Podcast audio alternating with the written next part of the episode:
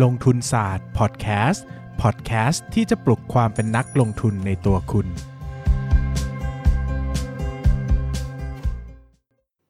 สวัสดีครับ ยินดีต้อนรับเข้าสู่รายการลงทุนศาสตร์พอดแคสต์รายการที่จะชวนทุกคนพัฒนาความรู้ด้านการเงินและการลงทุนไปด้วยกัน วันนี้นะครับก็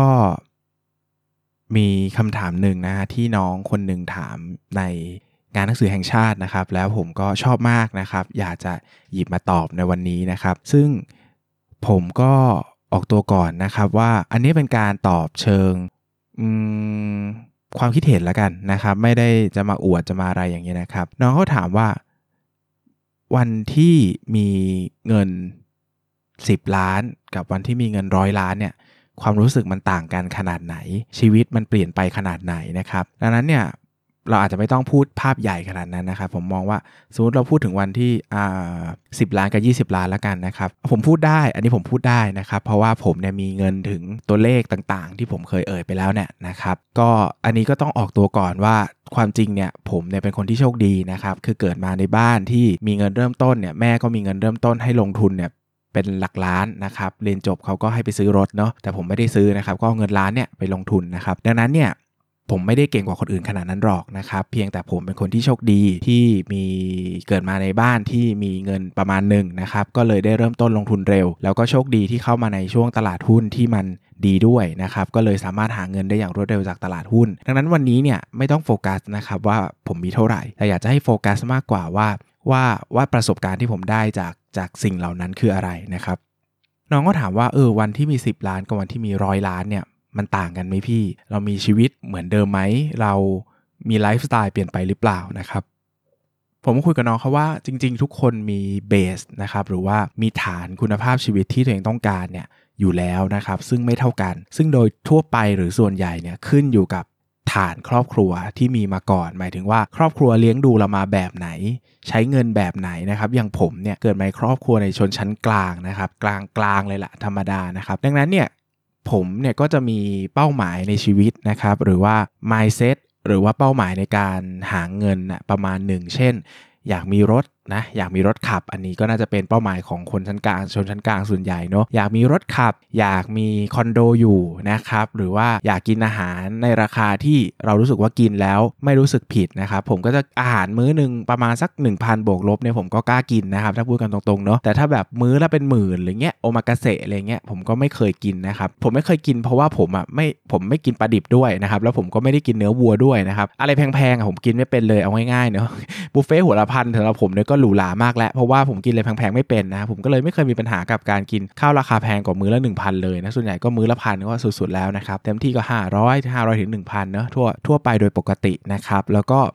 ก็มีชีวิตแบบนี้นะครับในวันที่มีเงินเก็บ 1 ล้านบาทนะวันแรกเนี่ยก็ก็ใช้ชีวิตแบบนี้นะครับอยากไปเที่ยวก็ไปเที่ยวนะก็จองตั๋วไปเที่ยวนะครับก็ไม่ได้คิดอะไรมากนะครับจนกระทั่งวันที่มี 10 ล้าน 20 ล้านเนี่ยไม่ได้เปลี่ยนนะครับชีวิตไม่ได้เปลี่ยนเลยนี่พูดกันตามตรงนะครับผมก็ยังกินข้าวร้านเดิมนะครับ คบเพื่อนกลุ่มเดิมนะนอนคอนโดเดิม อยู่บ้านหลังเดิมขับรถคันเดิม ไม่ได้มี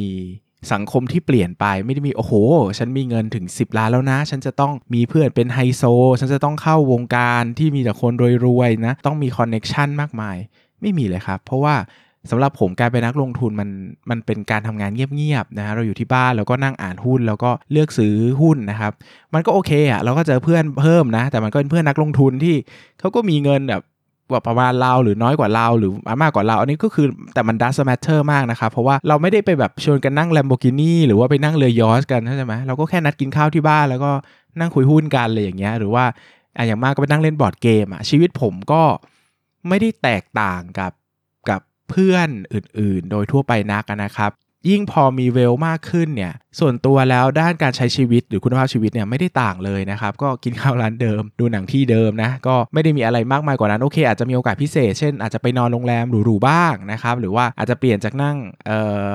อีโคโนมีมานั่งบิสเนสบ้าง อันนี้ก็นานๆทีนะครับหมายถึงว่ามันไม่ได้เป็นการเปลี่ยนแปลงก้อนใหญ่ในชีวิต แต่มันก็เป็นการเปลี่ยนแปลงก้อนเล็กๆน้อยๆที่ที่เราคิดว่ามันเราอยากได้อย่างนี้มานานแล้วนะครับเราต้องการแบบนี้ก็มีบ้างนะครับแต่ไม่ได้ถึงขั้นโอ้โหเปลี่ยนรถใหม่ซื้อคอนโดใหม่เปลี่ยนชีวิตเปลี่ยนฝูงเพื่อนฝูงเพื่อนเปลี่ยนกลุ่มเพื่อนอะไรเงี้ยนะครับมันก็เหมือนเดิมอะผมรู้สึกว่าชีวิตเราก็เหมือนเดิมจริงๆนะครับสิ่งที่มีผลจริง ๆ มากกว่าคือ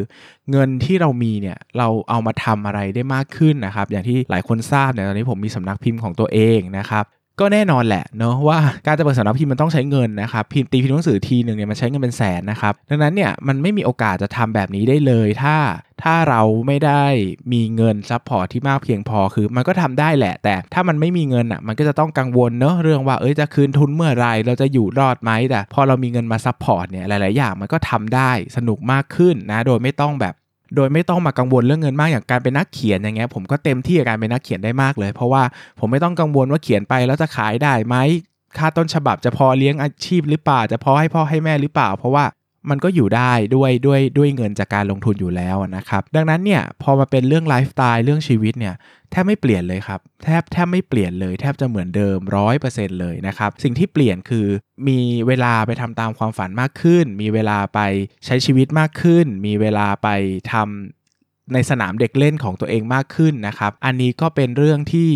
ที่เปลี่ยนมากกว่านะครับ แต่ผมก็ไม่ได้บอกว่าทุกคนนะที่เป็นนักลงทุนที่ที่มีเงินขึ้นมาเยอะแล้วจะใช้ชีวิตเหมือนเดิมนะครับ ผมรู้จักนักลงทุนที่มีเงินเป็น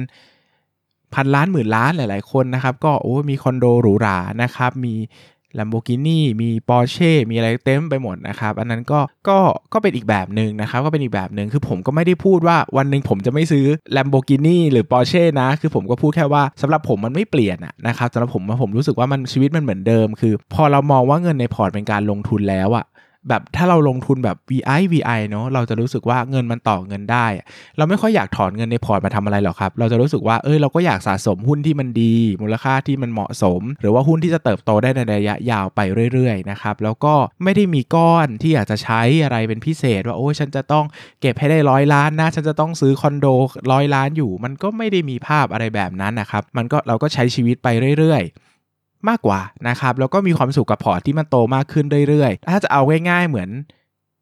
คนอื่นอาจจะมีความสุขในการเอาเงินไปซื้อของ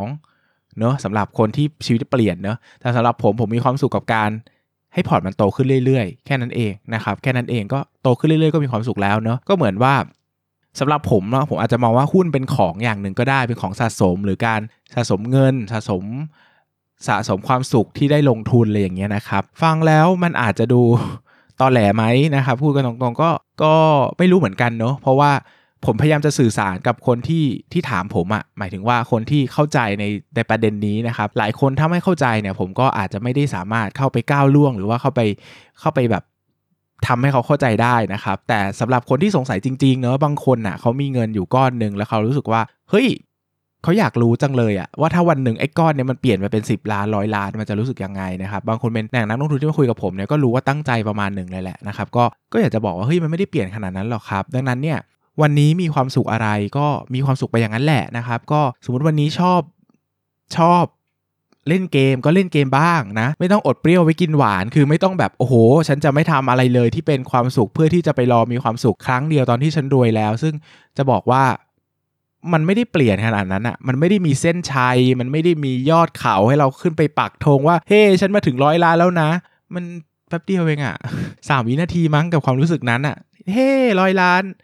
หนึ่งสองสามลืมแล้วเออ มัน แต่ไอระหว่างทางอะ มันคืออะไรมากกว่า ดังนั้น มีความสุขกับอะไรก็ทำไปด้วยครับ อย่า อย่าไปหวังว่าจะมีความสุขที่ปลายทางทีเดียว หรือว่าอย่าไปผูกชีวิตตัวเองทั้งหมดไว้กับเป้าหมายเพียงอย่างเดียว เพราะว่าเราอาจจะไม่ถึงเป้าหมายก็ได้ครับ ผมอาจจะไม่ได้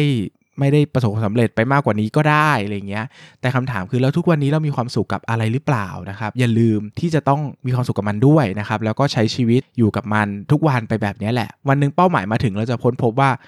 มันอาจจะแทบไม่ได้บีอาจจะแทบไม่ได้ดีใจไปกว่าเมื่อวานเลยอะใช่ไหมเลขมันขึ้นทีวันละหน่อยอะหนึ่งสองสามสี่ห้าหกเจ็ดแปดเก้าสิบอะ 8 ไป 9 กับ 9 ไป 10 ความรู้สึกอาจอาจจะแทบไม่ต่างกันเลยก็ได้นะครับสำหรับผมเนาะเงินที่เกิน 10 ล้านไปแล้วอะ่ะไม่ได้เปลี่ยนชีวิตเลยครับ มันเท่าเดิมเลยอะ่ะผมไม่ได้มี สำหรับผมมันก็ไม่มันไม่มันไม่ได้เปลี่ยนตั้งแต่ต้นอยู่แล้วนะครับดังนั้นเนี่ยก็อาจจะเป็นมุมมองของผมฝั่งเดียวเนอะแต่สำหรับอยากจะตอบคำถามนี้เพราะคิดว่าเป็นคำถามที่น่าสนใจ แล้วก็หลายคนน่ะน่าจะอยากรู้คำตอบ แต่หลายคนคงไม่กล้าที่จะถามมาทางแบบอ่าคอมเมนต์หรือว่าหลังไมค์เพราะบางทีมันอาจจะดู personal ไปหน่อยนะครับพอดีมีน้องมาเจอตัวเขาก็กล้าที่จะถาม เพราะว่าเวลาเราคุยกันต่อหน้าเนี่ยเราเห็นสีหน้าท่าทางเราเข้าใจได้ว่าน้องถามด้วยคำถามอะไร ดังนั้นถ้าใครอยากจะฟังคำคำตอบนี้ก็ก็เข้ามาฟังได้ครับ แต่ถ้ารู้สึกว่าไม่ได้อยากรู้ก็ไม่เป็นไรนะครับ ดังนั้นเนี่ย พอดีผมป่วยเนาะช่วงนี้คอนเทนต์ก็อาจจะเป็นเบาๆหน่อยนะฮะก็จะมีสลับยากง่ายนิดนึงนะครับเพื่อที่ทำให้ผมสามารถโฮโฮงานได้ตลอดทั้งสัปดาห์นะครับยังไงสำหรับวันนี้อาจจะเป็นเนื้อหาที่ง่ายหน่อย แล้วก็คุยกันเป็นการส่วนตัวนิดนึงนะครับ ก็หวังว่าจะชอบกันนะครับ แต่ถ้าไม่ชอบก็ถือว่าเป็นเทปที่ผมป่วยละกันยังไงก็ให้อภัยซึ่งกันและกันนะครับสำหรับวันนี้ก็ขอบคุณทุกคนมากครับ แล้วก็ขอให้ทุกคนหาเงินอย่างมีความสุขนะครับ สวัสดีครับ อย่าลืมกดติดตามลงทุนศาสตร์ในช่องทาง podcast player ที่คุณใช้ แล้วกลับมาปลุกความเป็นนักลงทุนกันใหม่ในลงทุนศาสตร์พอดแคสต์